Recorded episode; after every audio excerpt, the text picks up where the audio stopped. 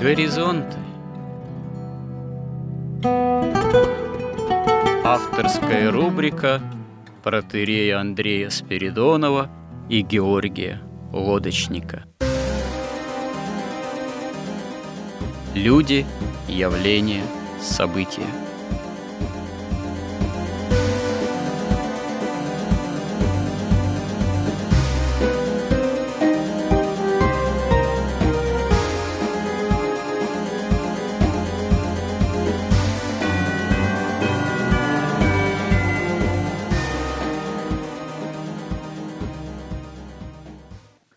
Добрый день, дорогие радиослушатели.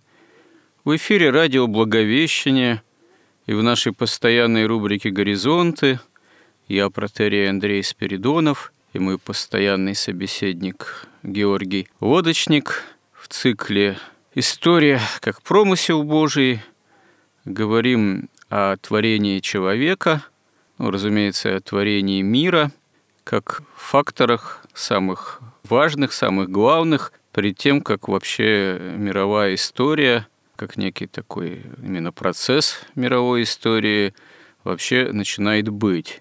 Ну, очевидно, что мировая история в собственном смысле как некое развитие, течение, движение куда-то начинается уже после грехопадения, от падения человека от Бога, и уже в связи с таким автономным статусом человека по отношению к Богу и в связи с тем, что мир, к сожалению, Богом сотворенный, приобретает такой падший характер.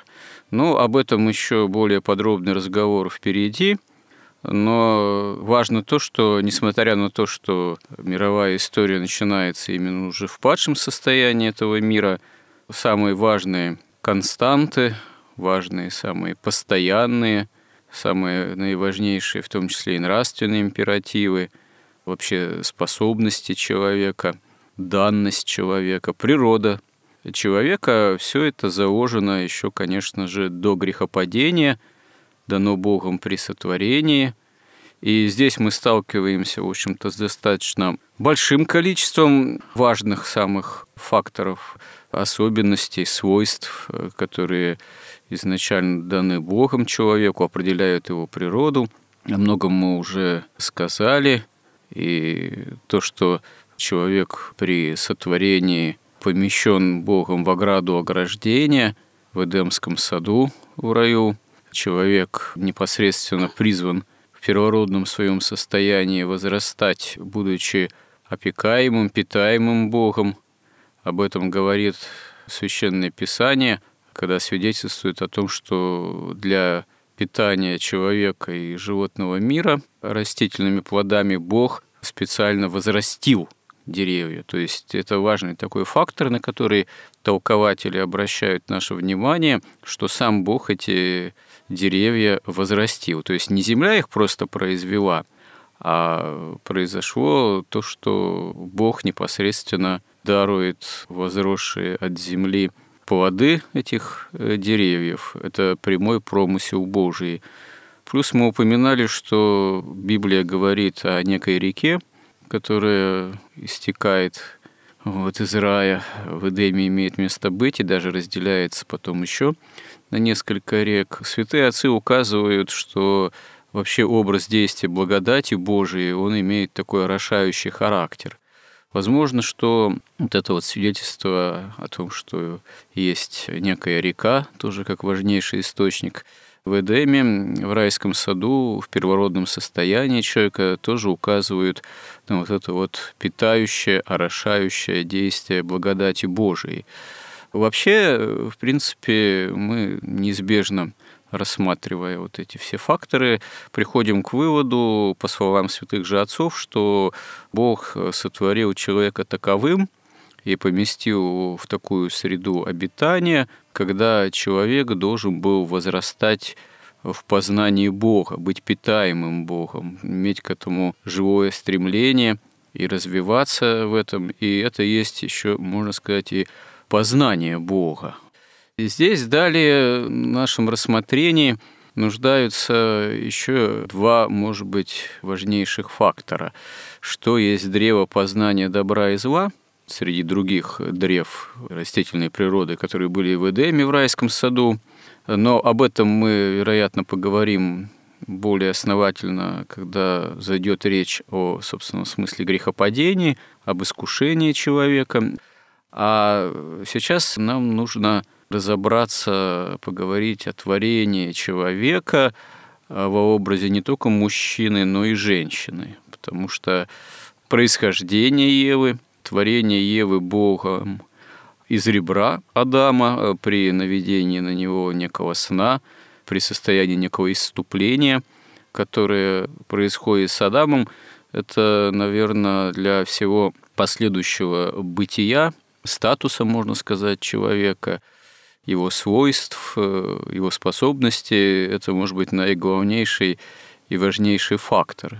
Человек творится не одиноким человек, в принципе, творится как семья. Семья – это также образ церкви как таковой, и в буквальном смысле семья в христианском миропонимании это малая церковь, и в таком более символическом смысле отношения внутри семьи, отношения мужа и жены. Апостол Павел, к примеру, вот такие хрестоматийные слова уподобляют отношения самого Христа Спасителя и его церкви. То есть очевидно, что это именно такой самый бытийный, важнейший акт тоже творения человека, таким, что называется, двуполым во образе Адама и Евы, и, в общем-то, в определенном очень серьезном различии. Собственно говоря, как бы современный мир не пытался эти различия стереть между полами, Очевидно, что это восстание на правду Божию, на творение Божие, попрание вообще заповедей Божиих. Это уже крайне такая, можно сказать, степень извращенности во многих действиях современного мира, который, да, возле и лежит же, но вот в наше время это приняло наиболее изощренный характер, и это именно есть восстание на саму природу человека, попытка изменения этой природы, что, конечно, восстает таким образом мир на самого Творца. Почему именно это сейчас происходит, тоже об этом надо поговорить, но пока вернемся вот к этой изначальной теме. Вот, Георгий, как вы думаете, почему в Библии именно так описывается? Во-первых, разнесен рассказ между одним рассказом о сотворении человека, где кратко упоминается о том, что сотворил вот мужчину и женщину, сотворил их Господь человека, а более подробный рассказ об этом уже содержится во второй главе книги «Бытия», причем, что интересно, предваряется сам акт творения женщины довольно таким пространным эпизодом о наречении имени животным. То есть Бог говорит, что не нашлось помощника Адаму, ему нужен помощник, но потом почему-то не сразу происходит сотворение Евы, ее, можно сказать, происхождение из ребра Адама, а прежде Адам нарекает имена всем животным. Вот почему тут э, одно с другим соседствует, и между словами Бога о том, что Адаму нужен помощник, имеет место быть этот эпизод с наречением имен животным то это действительно как-то связано, а не является же это просто таким случайным вкраплением. Нет, ну, конечно, это очень важный эпизод, и мы к нему еще сейчас вернемся, но вот по поводу вопроса, почему это рассказывается сначала в шестидневе, а потом во второй главе одно и то же, о сотворении человека, мужчины и женщины. Мы уже вчера немножко на эту тему начали говорить, что вот Бог ведь начал с чего? Он создал небо и землю. И потом все дни творения мы видим, что как вот это расстояние между небом и землей заполняется, формируется, наполняется жизнью, иерархией, там, смыслами. И поэтому многие святые предполагают, что вот в шестой день упоминается, что Бог создал человека, мужчину и женщину, создал их. Это как бы на более высоком уровне – иерархии бытия, а на второй день уже показывается конкретное воплощение вот этого, то, что было создано на более высоком духовном уровне, уже воплощение на уровне Земли. И описывается поэтому подробно, применительно именно вот уже к нашей реальности земной. И здесь, конечно, первый вопрос, который возникает, а почему вообще Бог создал женщину? И на него, конечно, все отвечают единогласно, что для того, чтобы человек мог любить, для того, чтобы он мог любить сначала подобного себе, ближнего своего, и таким образом мог бы возлюбить и Бога своего. И во-вторых, поскольку человек был создан по образу и подобию Божьему, то образ Троицы, он должен каким-то образом проявляться и в человеке. И вот этот вопрос как раз вот о мужчине и женщине, о мужской и женской природе, об устройстве семьи как основы вообще человечества, потому что и вот Дмитрий Смирнов часто говорил, что, собственно, человек – это семья, это троица, это не мужчина и не женщина, а человек – это семья. И мы вчера говорили, что Бог разместил как бы за двойной оградой, даже за тройной семью. За оградой ограждения, которая является образом церкви. Да, сначала он оградил границами страны Эдем, страны наслаждения – что символизирует государство. Внутри государства он поставил рай, как уже церковь. То есть государство призвано защищать и охранять церковь. Это ее как бы вообще основная функция. И уже внутри церкви создана семья, которая охраняется уже вот двумя этими оградами. И поэтому семья, как малая церковь и как подобие и образ Божий – она и является как бы сердцевиной мира. Потому что когда мы читаем «Шесть дней сотворения мира», это одновременно мы видим «Шесть дней сотворения человека», как вот вершины всего. И к этому тоже вернемся. И вот вы говорили уже, начали говорить о том, что в наши времена дошло все до какого-то такого состояния, что уже границы мужчины и женщины стираются, границы добра и зла стираются – и уже природа мужская и женская извращается до такой степени, что невозможно уже не создать семью, не рожать детей, не воспитывать их, и вообще становится невозможно никакое творчество. И этому тоже сейчас будет ясно, почему вообще вот эта тема очень актуальна и сегодня, можно сказать, центральная. Сейчас у нас такое время, когда но один из лидеров либерального движения, глава фактически банковского сообщества у нас, Герман Греф, открыто говорит, что управление – это и есть манипуляция, что нельзя людям сказать правду, что не дай бог люди осознают себя, свое «я», свою собственную природу, как же мы будем ими манипулировать? Это же еще крупнейший государственный банк, это почти на государственном уровне заявляется ведь. И в этой ситуации, конечно, мы должны обязательно вот эти все точки тут расставить, чтобы было понятно, какова на самом деле природа человека и почему до такого состояния мы дошли. Или вот Госдума, вот пользуясь вот этими цифровыми пропусками, вот этой паникой ковидной, она приняла все-таки этот закон, который не смогли принять пока нигде, ни в Европе, ни в Америке. Закон о едином госреестре. И все молчат, в том числе и церковь. А что такое закон о едином госреестре? Но сегодня, да, у каждого человека можно все отнять. У одного, у трех, у, там, у двадцати. Там совместная работа налоговой, Следственного комитета, МВД, судов. Она приводит к тому, что у людей отнимают их там, бизнес, собственность, самих садят в тюрьму. Банк тут как раз Сбербанк один из главных в этой ситуации. Но это все штучно. И это как-то гласно. Но вот представьте себе единый госреестр. Это единая база данных, где вся информация о человеке находится в одном месте. И вот уже нам Минсвязи говорит, что а зачем нам паспорта? Давайте будем вместо паспорта выдавать QR-код. Уже говорится, а скоро права у нас будут в электронном виде, свидетельства на собственности в электронном виде, счета в банке у нас и так уже практически в электронном виде. Недавно мэрия похвалилась, что в Москве самая крупная в мире база КТ, то есть компьютерной томографии жителей Москвы. И вот представьте себе, например, в определенный следующий раз снова закрывают церкви. И те, кто пришли, допустим, по всей стране пришло их там 300 тысяч. Там. Но их одним нажатием кнопки можно исключить из жизни после этого. И у нас ведь и голосование становится электронным в одной системе. И вот люди смотрят, ага, ты проголосовал против Собянина, тебя исключают из жизни. Ты приходишь, у тебя нет ни счета в банке, ни прав, ни собственности, ни бизнеса, ничего нет. У нас же вроде голосование тайное, нет? Но оно тайное, электронное. Понимаете, когда у нас там как-то с бюллетенями, со свидетельствами бумажными на собственность, с наличными деньгами, но вы можете, понимаете, как-то это все оспорить. А электронное уже, оно, пойди проверь, тайное оно или нет. Оно уже не будет тайным, действительно. Ну, разумеется, вся вот этот госреестр единый, и все вот эти единые электронные документы, они вообще не поддаются никакому контролю ни общественному, ни какому-то человеческому, ни даже государственному. Понимаете? Это абсолютная какая-то власть. И ведь это все проголосовала наша Дума.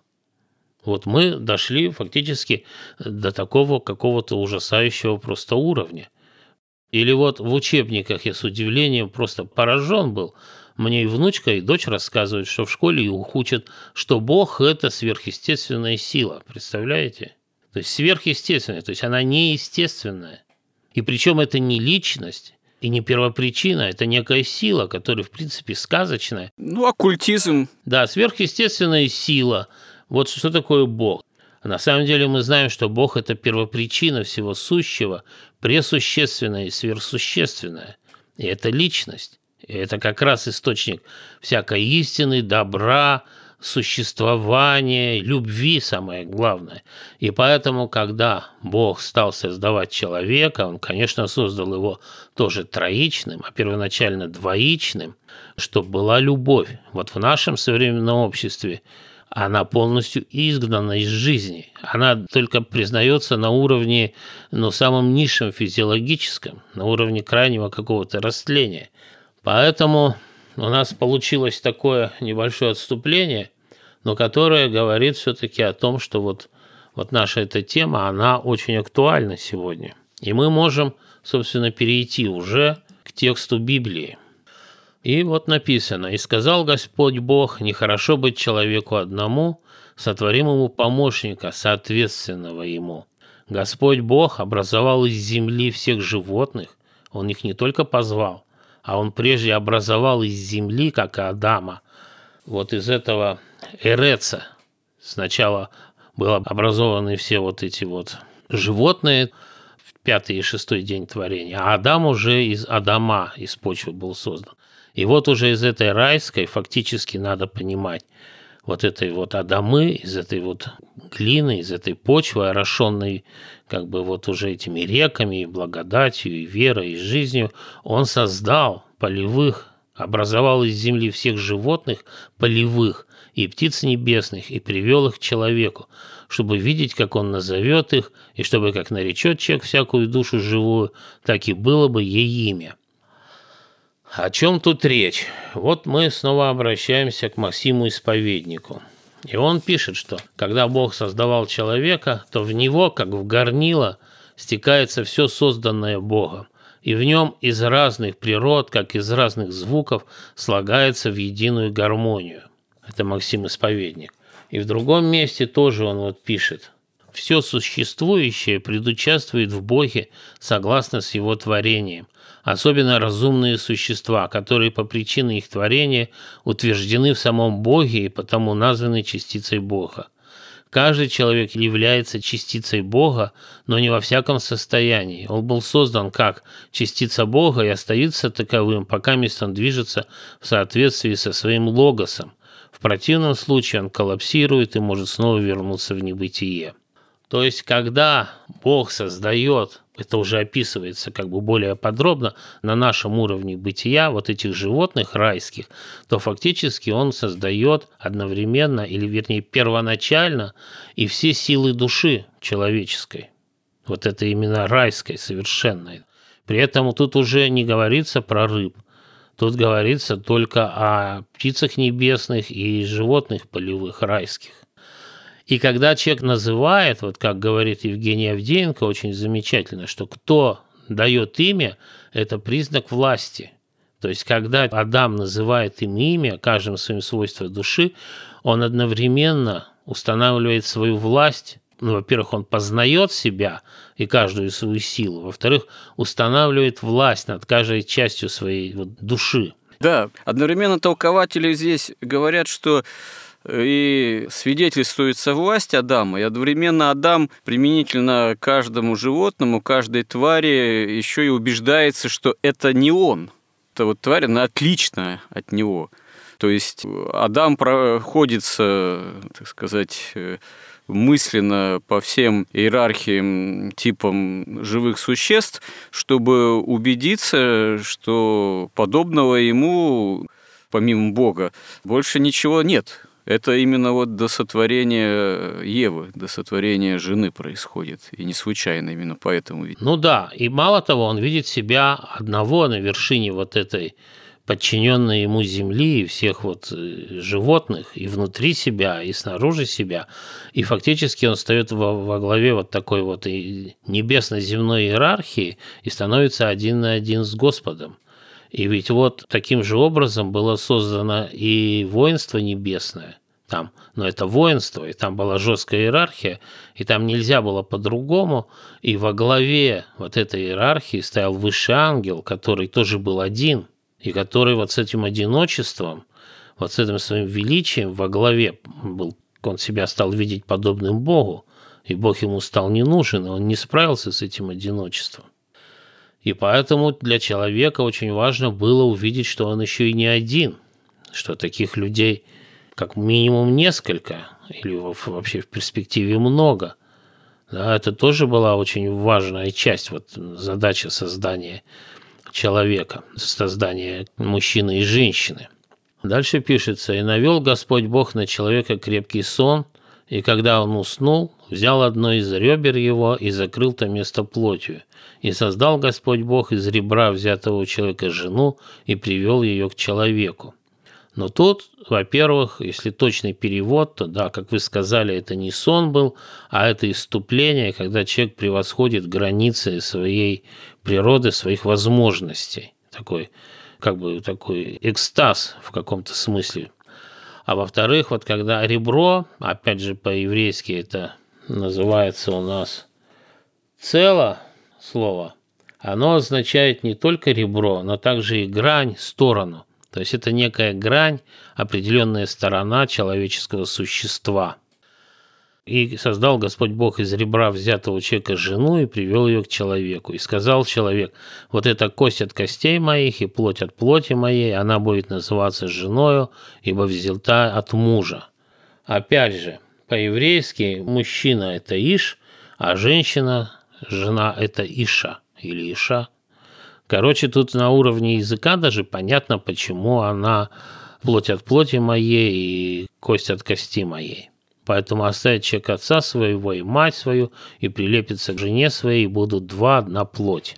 Да, это говорит Адам. Он пророчествует уже фактически. Как святые отцы указывают, он пророчествует о том, вот, что семья это вот таким образом будет складываться, он э, пророчествует уже о своих потомках, что оставит человек отца своего и мать и прилепится к жене своей, будет два в плоти э, едину. Это уже даже слова не Бога, а именно самого Адама, который вот в этот момент это и прозревает.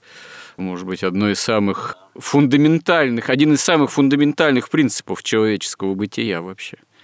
Ну да. И вот тут мы должны посмотреть, а какую же часть какую вот сторону, какую грань человеческой природы было изъято из Адама, как из цельного человека, и на что разделился человек, на какие две части. Мы уже говорили, что вот стихии природы были в каком-то смысле аналогичны или созвучны стихиям человеческой души. То есть это сердце, это вода, это сердце что такое? Это там, где это, собственно, содержание человека. То есть содержание человека, оно на самом деле, конечно, состоит из двух частей. Это то, что содержится в голове у человека, в его разуме, как он понимает мир. И это то, что основное, то, что содержится в его сердце. Это его желания, его оценки, что хорошо, что плохо, что желанно, что нежеланно. Это его эмоции, это его даже то, что недоступно часто разуму, то, что называется подсознательным. То есть это его сущность. И вот эта часть, вот эта часть, связанная с жизнью, с верой, вот с этим разумом сердечным, вот эта часть из нее и была образована женщина. Ну, конечно, не в чистом виде, но именно акцент вот на это, на эту сторону человеческой души. А Адам, напротив, это в основном суша, это разум. И отсюда проистекает очень много важных для понимания следствий. И вот когда вот в раю, когда Бог создал вот так человека, то вот это женское и мужское, сердце и разум, они были равноправны. Они были совершенны, чисты, они были готовы к взаимному, к такому единству, когда женщина, обладая в том числе вот этим разумом, а там многие, вот те же арканологи в арканах, они говорят, что у женщины ум имеет мужскую природу, а у мужчины ум имеет женскую природу. И точно так же женский ум оплодотворяет мужской ум. И тогда он приносит плод, и этот плод он приносит женщине. И так и творится человеческая культура на самом деле. И именно женщина придает смысл всей культуры. И, собственно, она, если она умная и с чистым сердцем, она и формирует фактически оплодотворяет мужской мозг, чтобы он работал, создавал, творил и создавал вот, собственно, культуру. А мужчина, когда вот он получает вот это орошение вот этой верой, жизнью, вот этой премудростью женской, да, и вообще человеческой, вот этого ума, который как дух созерцающий, тогда он начинает работать, его мозг становится плодотворным, он, мужчина, направлен всегда вовне, и он начинает творить преобразовывать как бы вот среду, в которой женщина и семья должна жить, или, как сказано, хранить и возделывать сад. То есть возникает вот такое абсолютное единение гармонии. После грехопадения, конечно, опять забегая вперед, уже сердце должно подчиняться разуму. То есть разум должен воспитывать свое сердце. Но тут мы еще должны сказать, что мало того, это вообще универсальный закон творчества. Вот мы уже говорили, хоть это и, так сказать, идет из очень древности еще, и фактически тоже из арканов, что две древние говорили так, что бытие есть бытие сознания, сознание есть сознание бытия. В принципе, вот Егова, хотя на самом деле остались только вот эти буквы, четыре буквы. А, точная формула произношения, она так и неизвестна. А голосовка сохранилась в тайне. Ну да, она была тайной. Поэтому да, Егова, Егова, Яхвы – это вариации возможной голосовки. Но вот эти четыре буквы, они называются законом тетраграмматона, то есть законом универсального творчества. Это когда самодавляющее бытие, воля как таковая в чистом виде. А воля – это сила любви, а сила воли – это сила любви как раз. А любовь – это сила воли. То есть это очень все взаимосвязано. Вот это мужское начало. И когда Бог говорит «азм есть», то есть проявляет волю к бытие, поскольку бытие есть бытие сознания, то тут же в собственном сознании он себя осознает. И это уже относится к такой уже к женской природе. Вот это созерцание, сознание, вот это сокровенное. Поэтому древние говорили, что женщина – это премудрость, а мужчина – это любовь. И в браке мужчина – это любовь, облаченная в премудрость, а женщина – это премудрость, облаченная в любовь. И поэтому, будучи премудростью, она сосредоточена на самой себе – и она ищет только любви, кто оценит эту премудрость. И мы знаем, что без любви познание невозможно, и таким образом никакое творчество невозможно.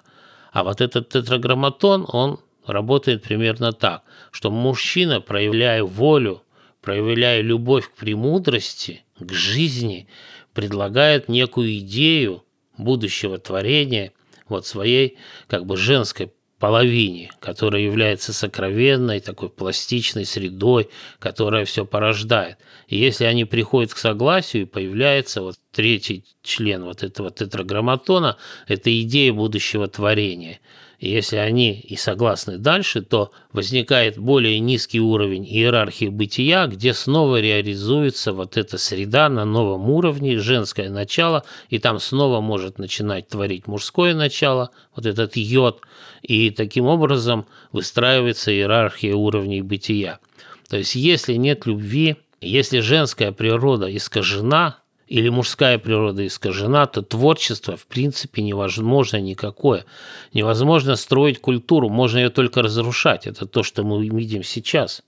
И это разрушается не только культура, то есть это культура в общем смысле. Разрушается семья, разрушается церковь, разрушается государство, разрушается общество – у него нет никакого будущего.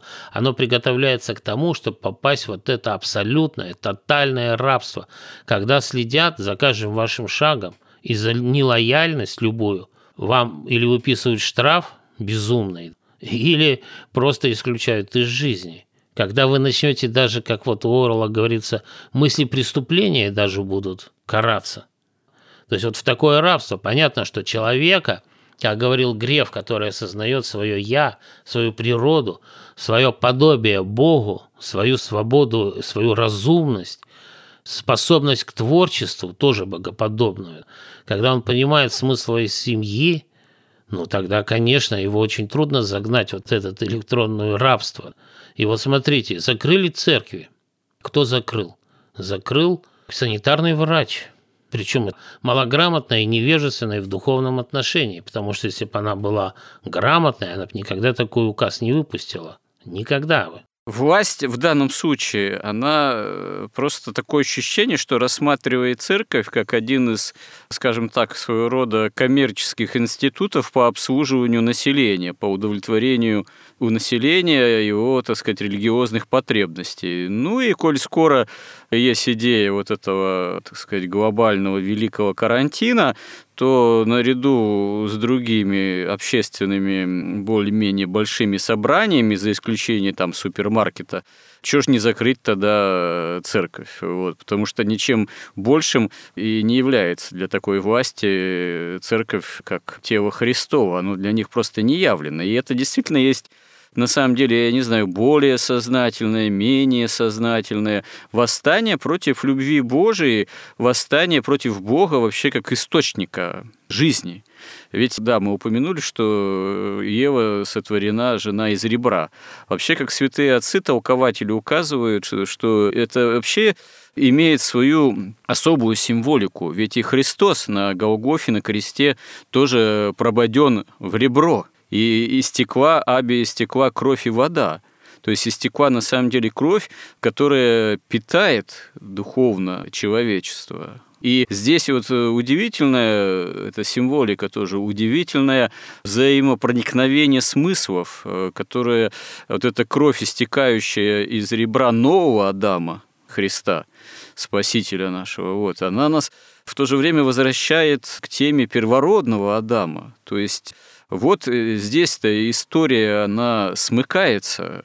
Вершина истории Гаугофа смыкается еще с историей творения человека. И толкователи некоторые еще удивительным образом свидетельствуют, что ведь самая первейшая и важнейшая заповедь о любви, о любви к Богу и другому человеку, это еще райская заповедь. То есть Адам приходит в осознание возможности, необходимости любви – к Богу и другому человеку, ближнему, тогда, когда этот ближний есть когда этот ближний появляется, когда он произведен, она, Ева, из ребра Адама. И вот э, в этой смысловой и символической и сущностной бытийной вот такой взаимосвязи, собственно говоря, и явлена сама возможность любви и явлена возможность э, в дальнейшем спасения уже от падшего человека. И это прообраз явления церкви, как питающий, насыщающий человека жизнью как таковой. Ну и вот мы в наши дни, к сожалению, видим, что в глазах общества развитого потребления и властителей этого общества церковь просто не изведена э, ну, даже ниже супермаркета, потому что она в этом смысле для власть придержащих, там, для общества, видимо, подавляющего большинства общества, находится где-то на периферии определенные собрания человеческих типа какого-то досуга, ну, религиозного характера, но без которого можно вполне обойтись, потому что главное спасение – от того же некого вируса, временной, проходящей человеческой жизни. А то, что на самом деле при этом происходит восстание на гораздо более важное, чем просто временная проходящая человеческая жизнь, на саму жизнь вечную, на любовь Божию, ну, я думаю, большинство-то этого не понимает те, кто от кого это все зависит, но само это непонимание, это уже есть безумие, по сути. Ну вот я и говорю, да, это малограмотность и невежество духовное. Но если это не прямой и сознательный сатанизм только. Ну да, церковь они поставили, приравняли к театрам, совмещенным с рестораном с каким-то или с каким-то шоу. Ну да, про театр я что-то забыл, и ресторан. Для них это как-то что-то одно и то же, только есть интересные, а есть скучные театры. И кинотеатры. Да, и кинотеатры. Но на самом деле творение женщины, оно действительно очень многомерно, придает вообще мирозданию и человеческой истории такой объем невероятный и в иерархии, и в пространственной какой-то многообразии. То есть ведь создание жены это как бы она имеет как бы три ипостаси. Это жена, женщина, это Богородица и это Церковь Христова. И это создает, ну, во-первых, да, хорошо, женщина – это женское начало, это часть человеческого существа. И, Материнство. Да, от женщины рождается новый человек в результате вот такого богоподобного творчества. Потом это Богородица, от нее рождается уже Сын Божий, уже без участия мужчины, при участии Бога, Святого Духа. Потом Церковь, которая является фактически женою Христа. И она ведь не только плоть Христова, да, она и сердце Христова в этом смысле, в каком-то определенном. И вот, когда закрывают храмы, ну, понятно, церковь не может призывать к гражданскому неповиновению или там какие-то восстания организовывать. Но она может же сказать, что это незаконно, это несправедливо, это противно истине и противно вообще представлениям о справедливости, о правде, вообще о добре. Но вот этого не было сказано, ничего. Ну, пока явным образом соборно, наверное, да, это еще не высказано. Дай бог, может быть, все-таки это как-то будет сформулировано и высказано, потому что, ну, правда Божия есть правда Божия. Мне представляется, что это еще не высказано вполне, на каком-то соборном уровне, потому что это, в общем-то, для церкви, для соборного разума церкви оказалось э, некой неожиданностью довольно серьезной. Это, в общем-то, конечно, печальный факт, потому что сама эта некая наша растерянность, э, растерянность церкви и неожиданность, она во многом, может быть, проистекает из-за того, что за последние десятилетия у церкви были э, у нас какие-то определенного рода иллюзии, в отношении этого общества, в отношении тоже России как государства, такие, может быть, а синодальные иллюзии, связанные с прошлым, связанные с традиционным обществом, когда какие бы там порой эксцессы не происходили, но традиционное общество, традиционная Россия, Русь исповедовала все-таки христианские ценности. И нам как-то, может, казалось, что современная Россия, она тоже как-то все-таки худо-бедно, пусть не на все сто процентов, но все-таки тоже как-то христиански становится ориентированной. Но Но вот настала вся эта эпопея с карантином, и похоже, что это действительно были иллюзии. Нисколько наше общество и государство христиански не ориентировано, а ориентировано вполне в парадигме главных ценностей общества потребления. Фактически общество, которое вот это потребление возвело выдало. Это фактически наше общество, это общество такого вот идолопоклонничества этим всем материальным проходящим ценностям, где властвует э, дух сребролюбия. А дух сребролюбия, он по святым отцам есть дух антихристов. И получается, что мы находились или находимся в таком неком, в некой такой конкордате, так сказать, некой в кавычках симфонии именно с этим обществом и с этим духом. Но это, конечно, не может быть окончательно в принципе, потому что церковь, она совсем другого духа. Но общество легко в этом смысле решило церковь подчинить подчинить именно вот своим идейным парадигмам. И вот это оказалось, наверное, для нас довольно большой неожиданностью, что это так легко произошло и начало происходить. И, наверное, здесь э, как-то идейно, в каком-то смысле доктринально, в общем-то, да ведь и в социальной концепции Русской Православной Церкви какие-то вещи-то не оговорены. Просто, ну, видно, что они не вполне сработали. Но, наверное, нам надо, в общем-то, избавляться от идей, что мы должны вот как-то, как церковь, обслуживать это общество в том качестве нравственном, этическом, какое оно есть. Наверное, мы должны скорее все-таки питать, можно сказать, духовно, обогревать, спасать малое стадо, то есть христиан, которые осознанно ставят целью исполнения евангельских заповедей и живут э, литургически, евхаристически. Но, видимо, это и должно быть главной задачей церкви, и церковь должна теперь хорошо подумать, как это осуществлять при любых обстоятельствах, в том числе в любом форс-мажоре, который может проистекать и со стороны общества и государства как такового. Но мне кажется, в первую очередь церковь должна раз и навсегда вот в этих новых реалиях ответить для себя на такой вопрос. А кого церковь должна слушать? Светские власти или Христа? Но она может подчиниться давлению, как во времена там, первых христиан, гонениям, там, расправам, отключением от электронного концлагеря, там, чему угодно. Но церковь да, не, может, не может молчать в этой ситуации. Проблема в том, что вся церковь чувствует неправду – Понимаете? Чувствуется ложь, какая-то фигура умолчания, и поэтому церковь фактически находится, по крайней мере, ее обычные члены, а они в растерянности. А как же так? Вы знаете, самое печальное, я был бы рад, если я ошибаюсь, вот, что фигурой умолчания оказался сам Христос про Христа как будто бы забыли во всей этой истории. О имени Христовом говорилось и говорится меньше всего. Обращенности как бы не прозвучало такого, что мы страх, если не сам вирус, а может и сам вирус, должны побеждать именем Христовым. И вот как-то вот это действительно не звучало особо почему-то. Это странно для церкви. Да, когда социальная стабильность, какая-то социальная договоренность вот этой социальной стабильности приносится в жертву истина, но это совсем никак не по-христиански. То есть должна оценка-то прозвучать в любом случае.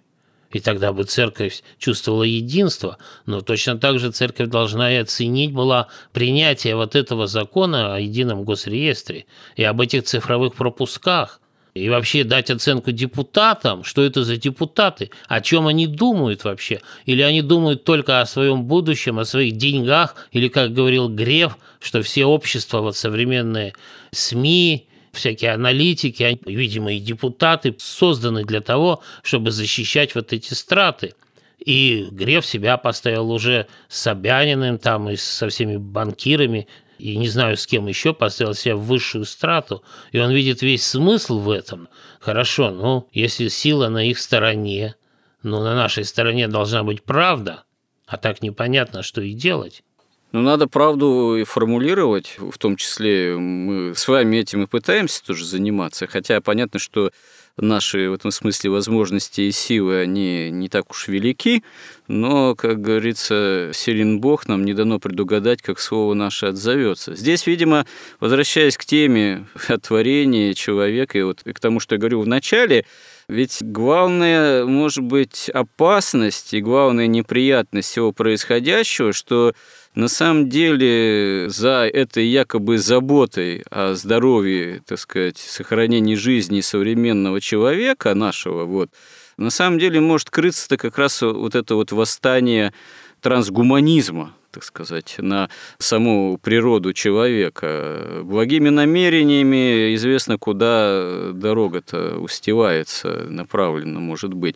То есть э, вот под всеми этими лозунгами о благе, которое понимается как сохранение, поддержание и возможный комфорт самой проходящей земной человеческой жизни, вот, пожалуйста, уже там цифровизация, создание там единого реестра информационного, тут же где-то рядом уже бродят какие-то идеи о чипизации всеобщей, там, про вакцинизацию это уже вовсю говорят, хотя еще и вакцина никакая не создана реально не испытано, на что надо время на самом деле, ну и так далее и тому подобное.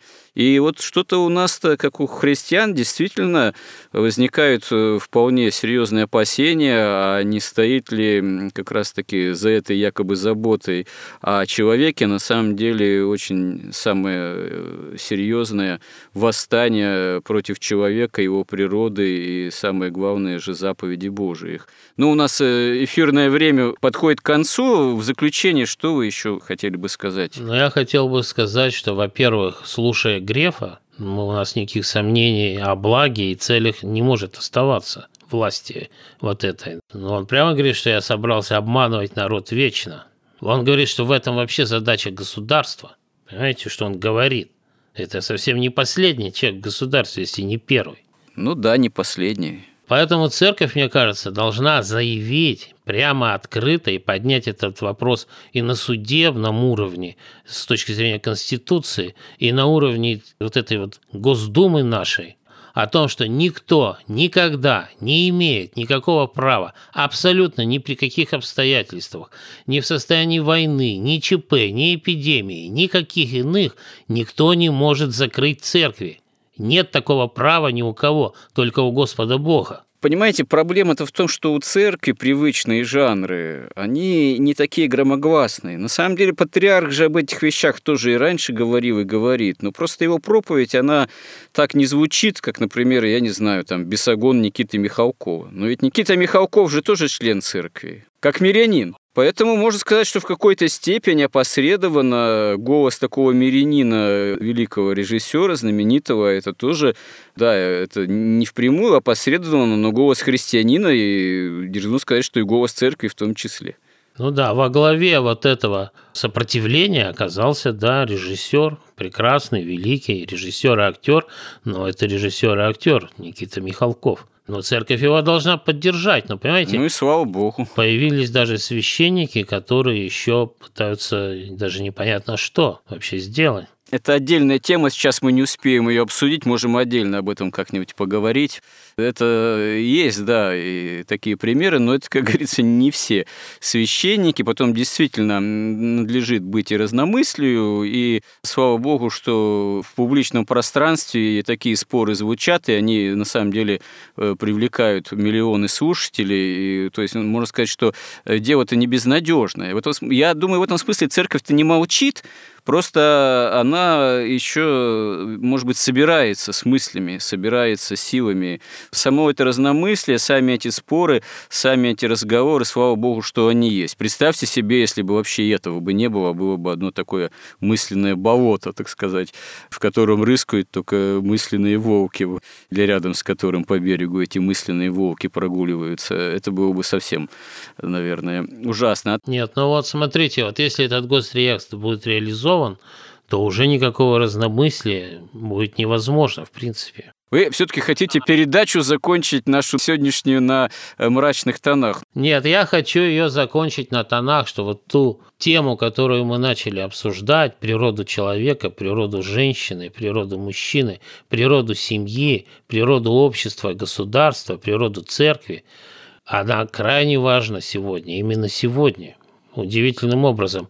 И мы, я хочу сказать, что еще и половины не обсудили, отвлекаясь вот на эти наши общественные какие-то угрозы и опасности. Хорошо, хорошо. Пока еще этот госреестр не введен, и у нас есть возможность записывать эти сюжеты, продолжим с вами, дай бог нам здравия и силы, продолжим в следующий раз. Э, храни всех Господь. Горизонт на радио Благовещение.